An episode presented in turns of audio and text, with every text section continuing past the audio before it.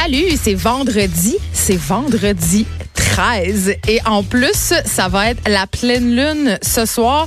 Et je sais pas si vous êtes comme moi, mais on dirait que je me sens mal commode. On dirait que je suis dissipée.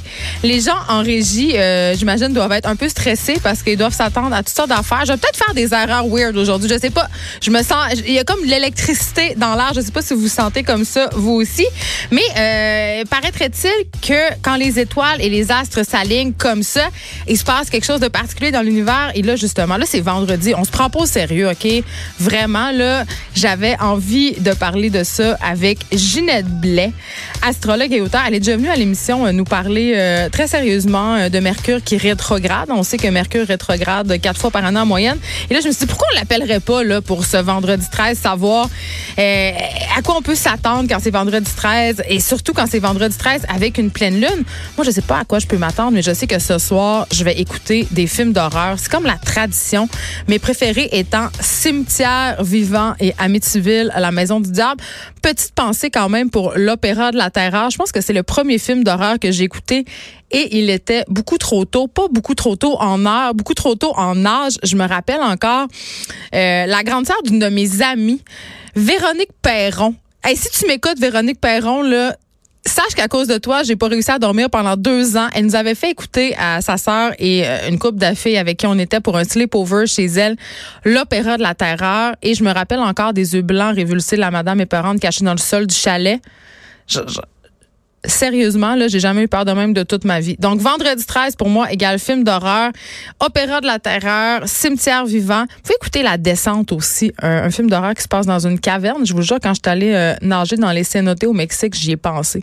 C'est du monde qui reste enfermé dans des cavernes. Il y a des femmes simulées bizarres qui leur courent après. Ben oui, c'est des femmes. Qu'est-ce que tu veux? Dans les films d'horreur, les méchants, ce sont souvent des femmes. Qu'est-ce que tu veux, je te dis? Voilà, vendredi 13. Sur une note plus sérieuse, Québec solidaire euh, allègue chiffre à l'appui quand même que l'apparente parité entre les hommes et les femmes à la CAQ n'est qu'une illusion. François Legault, on le sait, avait promis la parité dans son Conseil des ministres. On va se demander, un an plus tard, quelle place occupent vraiment les femmes dans son gouvernement? Des chiffres quand même euh, qui parlent. Il va y avoir Madeleine Pilote Côté, qui est notre chroniqueuse d'opinion Journal de Montréal. Elle va être avec moi. On va se demander deux affaires aujourd'hui. Hier, on a parlé un peu euh, de suicide assisté, mais aujourd'hui, on va se demander est-ce que l'aide médicale à mourir est un suicide? Parce qu'on sait que quand même, c'est un sujet qui divise. Puis je le disais euh, hier avec l'intervenant avec qui j'en ai parlé, même si je suis vraiment euh, pour l'aide médicale à mourir, n'empêche que c'est un sujet qui est qui est plein de zones grises. C'est compliqué. Il y a autant de cas. Euh, il y a vraiment beaucoup, beaucoup, beaucoup de situations qui appelleraient, selon moi, justement, à se poser des questions, à faire du cas par cas. Puis quand on fait des lois, aussi, on fait des généralités. Donc, c'est difficile. Je trouve que c'est une des lois les plus difficiles à appliquer concrètement parce que tout le temps, des particularités, tout le temps, des situations, on va en jaser. Aussi, euh, complètement autre question qu'on va se poser avec Madeleine puis l'autre côté. Vous savez, Monopoly, le célèbre jeu, je pense que Monopoly, par ailleurs, est encore le jeu de société, le plus vendu dans le monde. Eh bien, Monopoly qui sort un, euh, un, nouveau jeu féministe, ok, une nouvelle planche féministe. On sait que Monopoly là, ils ont fait plusieurs versions de leur jeu, des versions pour enfants. Tu sais, ils ont fait comme des spin-offs de leur de leur affaire. Et là, avec ce jeu féministe là, euh, bon, il frappe un grand coup. Évidemment, ça a fait parler. Mais est-ce que le jeu l'est vraiment féministe? j'ai quand même pas mal de réserves. Antoine Robitaille aussi sera là, chroniqueur à l'Assemblée nationale pour le Journal de Montréal. On va, il va nous parler les Beaucerons commenceraient à se lasser de Maxime Bernier. Ouh, c'est quand même une bonne nouvelle. On va aussi faire un retour sur le premier débat des chefs qui a eu hier à Toronto. Donc, si vous êtes comme moi et vous l'avez raté, vous saurez tout ce qu'il y a à savoir sur ce fameux débat où Justin Trudeau brillait par son absence. Ça joue dur dans le monde de l'exploration spatiale. Et là, euh, écoutez, c'est digne de dynastie. Il y a une équipe de chercheurs euh, de l'Angleterre qui ont damné le pion d'une équipe de Montréal en utilisant leurs données, OK, pour annoncer une découverte la découverte d'eau sur une exoplanète. Et là, on va faire le point sur cette véritable saga scientifique avec l'astrophysicienne Nathalie Ouellette. Et honnêtement, je veux aussi savoir, vendredi 13 oblige, s'il y a des petits bonhommes verts sur cette planète-là. Ce sera aussi le grand retour de Catherine Parent ayatollah de la vie amoureuse, on va se demander si les hommes et les femmes sont si différents. Vous savez, toute cette histoire-là, là, des hommes qui viennent de Mars puis des femmes qui viennent de Vénus, c'est-tu vrai? Moi, je me rappelle, ma mère disait ça. Là.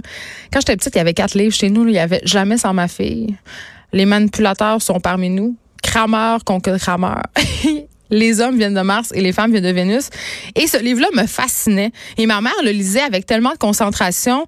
On aurait dit qu'elle essayait de comprendre toute la dynamique de, des couples de la Terre. Ah, il y avait des bouts surlignés, il y avait des pages euh, pliées. Je pense qu'elle a lu plus qu'une fois. Et moi, je l'ai jamais lu, pour vrai, euh, ce livre-là. Je m'en suis toujours euh, tenu très loin. C'est une version quand même... Il y a eu plusieurs versions. C'est un livre assez controversé. Mais est-ce que c'est vrai que les hommes puis les femmes sont tant différents? Moi, je pense que oui. Puis je pense que non en même temps. Donc, on va voir à quel niveau on est différent ou semblable. Bon, j'ai pas trop l'habitude de faire ça. D'habitude, on se parle plus d'actualités euh, qui ont accroché mon œil. Mais là, justement, on est vendredi, il fait soleil, donc je vais considérer que j'ai le doigt, OK? Ce matin, j'ai fait euh, une story Instagram sur mon comptoir de cuisine. C'est-à-dire, j'ai filmé mon comptoir de cuisine après le départ de mes trois enfants. Je peux vous dire que préparer trois lunchs puis trois déjeuners, souvent différents, OK? Parce que ma fille, elle avait un smoothie protéiné, mon gars des céréales, mon autre fille des œufs. Ça laisse ma cuisine dans un état pire que le plancher du Best Buy après le Boxing Day. Pour vrai. Donc, ça vaut la peine d'aller voir ça. Là. Si vous n'avez jamais vu une cuisine en bordel, sur Instagram, dans mes stories, vous allez pouvoir... Euh, en prime, il y a un piège à mouches à fruits. Parce que oui, là, en ce moment, chez nous, il y a des mouches à fruits. Vraiment, et je suis sûre que je suis pas la seule. Hein. Non, non, non je pense que mouche à fruits, drosophile, le nom scientifique étant drosophile, je pense qu'il n'y a pas grande affaire qui m'écœure plus que ça, sauf peut-être les petits verres blancs de poubelle. Et c'est tellement difficile de se libérer de cette engeance satanique, OK? Là, j'ai trouvé un truc incroyable que je partage sur Instagram. Ah, les vraies affaires. Et je sais qu'il y a des sujets d'affaires publiques vraiment importants, mais moi, j'ai envie de parler des mouches à fruits. Tu mets un sac par-dessus ton bol à fruits, là, ils rentrent tout, tout, tout, puis là, le matin, tu sors dehors, puis tu ouvres le sac dehors, puis là, bam, ils s'en vont tous. Ne me remerciez pas. Donc, c'est un truc que j'avais déjà fait pour le Châtelaine, se montrer mon comptoir de cuisine après que la tornade du matin soit passée. Sachez que jamais aucun billet de blog ne m'avait suscité autant de haine jusqu'alors. Mais faites-vous-en pas, là. Hein? faites-vous-en vraiment pas, parce que depuis ce temps-là, j'ai parlé des femmes voilées, de féministes, puis du fait que j'aimais la guerre partagée dans le Journal de Montréal. Et je peux vous dire que ces sujets ont battu des records de hate. OK? Donc, l'honneur de mon comptoir de cuisine est sauf. Mais la raison pour laquelle je vous parle de ça, c'est parce que, euh, c'est une discussion qu'on a eue avec des collègues avant l'émission qui me, qui m'a donné l'idée de vous parler de ça, c'est que des fois, je suis tellement découragée euh, quand mes enfants partent le matin, puis en général après les repas, par l'état des lieux, par l'ingratitude de mes enfants surtout qui, un, reconnaissent vraiment pas euh, que c'est tout moi qui prépare les repas, que je les torche, que je leur fais des lunchs. Alors, j'use de stratégies douteuses, OK? Vraiment douteuses pour leur faire réaliser que je fais tout, tout, tout, tout, tout, tout, tout, tout. Et qu'eux autres, ben, ils font pas grand-chose. Là, on se rappelle que je suis séparée. Fait que moi, il euh, y a personne sur qui euh, je peux me reposer quand j'ai la garde de mes enfants. Mais en même temps, il y a une chose que j'ai réalisée, on dirait que c'est moins frustrant c'est moins frustrant parce que quand tu es tout seul, tu ne peux compter que sur toi-même. Fait que t'es pas, t'es pas en train de bougonner quand tu fais la vaisselle parce que l'autre est assis en train de texter ou il est en train de rien faire. Puis là, je dis l'autre euh, il parce que euh, bon, moi mon ex c'est un homme, mais ça pourrait être l'inverse là. Ça peut être un gars qui est en maudit parce qu'il, je sais pas, moi, il plie le linge pendant que sa blonde regarde son téléroman. Quand tu vis à deux puis tu gères du quotidien, inévitablement, il y a des frustrations. Tu accumules des affaires et tu te ramasses à faire des tâches en en voulant à l'autre. Donc, quand tu es tout seul comme moi, il y en a pas d'ambiguïté. Tu es tout seul pour les faire, fait que tu peux en vouloir à personne. Mais moi, j'en veux à mes enfants quand même, mais c'est ça. Donc, je sais pas si vos enfants euh, sont comme les miens, mais moi, quand je leur demande de venir m'aider à mettre la table, à venir m'aider à faire la vaisselle ou à ramasser leur chambre, ils souffrent comme d'une surdité sélective. C'est comme s'ils m'entendaient pas. Mais si je leur demande, par exemple, ça leur tente d'aller au dépanneur acheter un sandwich à crème glacée, là, ils arrivent plus vite que la vitesse du son. Même si je chuchote, ils ont comme un sixième sens. Tout ça pour dire que souvent je suis dépassée puis écœurée. Puis je sais qu'on est tanné de la mère indigne, qu'on est tanné de la mère imparfaite, qui se plaint pas. Je veux pas, je veux pas me plaindre. Là. Je sais que c'est comme ça. Je sais qu'on a des enfants, ça implique de, de, de, faire du ménage. Ce sont des enfants, là, mais c'est comme un cri à la solidarité, ok aujourd'hui, parce que je sais qu'on vit tout ça, les mères, les pères.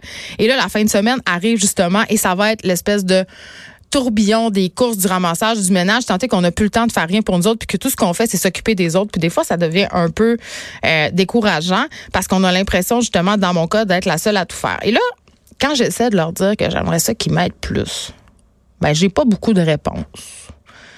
Puis honnêtement, bon, j'ai un peu honte de le dire, là, je suis tellement écœurée de torcher la maison, puis que tout ça devienne en bordel à peine 24 heures après le passage de la femme de ménage. Parce que oui, j'ai une femme de ménage avec trois enfants puis une job. À un moment donné, j'ai juste abdiqué. J'ai lutté vraiment longtemps parce que je me sentais coupable. Je me disais, ça n'a aucun sens que je prenne quelqu'un pour m'aider. Je peux faire le ménage. À un moment donné, j'ai juste fait, t'as ça faire le ménage. Ah, non, je suis pas bonne. Je suis pas bonne. Je suis vraiment pas bonne. Je, suis la plus nulle. Donc, j'ai décidé de prendre quelqu'un qui est extraordinaire. Elle s'appelle Sylvie. Ça fait deux ans qu'elle travaille chez nous. Et en plus, elle garde mes enfants. Elle est extraordinaire. Mais elle ne prend plus de clients. Donc, textez-moi pas pour savoir si ma femme de ménage prend de nouvelles personnes, je la garde pour moi. Donc, des fois, je suis tellement écœurée que je crie. Je crie après mes enfants. Oui, tu sais, j'ai vraiment, je suis pas fière, là, mais je suis devenue cette mère qui hurle un peu après ses enfants. Puis je le sais que c'est mal, J'ai même parlé à des experts ici même à cette émission qui disent que c'est de la violence, que les enfants plus tard sont marqués par les cris de leurs parents. Donc, en clair, je vais traumatiser mes enfants. Donc, j'essaie vraiment fort d'arrêter de le faire, mais parfois, c'est juste impossible. C'est plus fort que moi, puis là, ben, je parle un peu fort. Puis, ça marche pas. En plus, crier, ça donne rien. Ça marche pas, puis ça fait juste que tout le monde crie, puis on a l'air d'une famille de fous. Bon. Mais je suis pas capable. Je crie quand même. Une autre stratégie que j'utilise, c'est la manipulation, hein, quand même. Une stratégie qui a prouvé son efficacité depuis la nuit des temps. Une chose que je fais, je fais des fois, je fais semblant de pleurer. Mais l'autre fois, j'ai pleuré pour vrai. Vraiment puis les larmes ont coulé. Je peux vous dire une chose, pleurer, ça marche. Voir sa mère pleurer génère un sentiment de culpabilité inversement proportionnel à la propreté du sol. Mais selon un recherchiste à qui j'en ai parlé, Alexandre Salut, paraît qu'il faudrait pas que j'abuse de cette technique parce que un, c'est lame et deux, ça finit par plus faire son effet. Non mais pour vrai, je sais que c'est un sujet infiniment trivial puis qu'on est en pleine campagne électorale, mais pour vrai, la campagne que je mène chez moi en ce moment, c'est le ménage. Aidez-moi pour. Je vous demande de l'aide aujourd'hui, OK? Je me pense pas meilleure que vous, là. Au contraire, aidez-moi. Je sais qu'il y en a qui s'en sortent super bien pour qui ça roule. Moi, ça marche pas. Dites-moi que je suis pas la seule. Donnez-moi vos trucs pour que les enfants participent aux tâches de la maison sans rechigner ou juste, ils peuvent rechigner, juste faites-le. Mais parlez-moi pas de paye, par exemple. Parce que c'est pas vrai que je vais payer mes enfants pour qu'ils s'acquittent de des tâches qui, selon moi, là, pour vrai, font simplement partie de la gestion familiale. Je veux dire, quand on est une famille, me semble qu'on s'aide sans attendre d'avoir 20 pièces pour aider ses parents à sortir les vidanges. Je sais que ça divise la paye chez les enfants. C'est quand même un débat que j'ai avec d'autres parents autour de moi. Le fait, vous, vous autres, donnez-vous une paye à vos enfants? Écrivez-moi pour me dire si vous êtes pour ou contre la paye pour les enfants. Écrivez-moi sur Facebook ou sur la page de Cube Radio ou juste, puis surtout, écrivez-moi pour m'avouer les choses un peu douteuses que vous avez faites quand vous étiez à bout puis que vous désirez que vos enfants vous aident plus. Tu sais, vos petits dirty secrets ménagers, là, je veux le savoir. Euh, exemple, il y a la mère d'un de mes amis qui faisait la grève, mais carrément une grève, là. Elle faisait plus rien. Plus de ménage, plus de bouffe, plus de lavage pendant une semaine.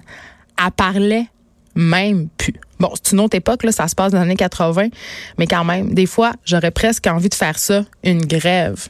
Une grève de torchage.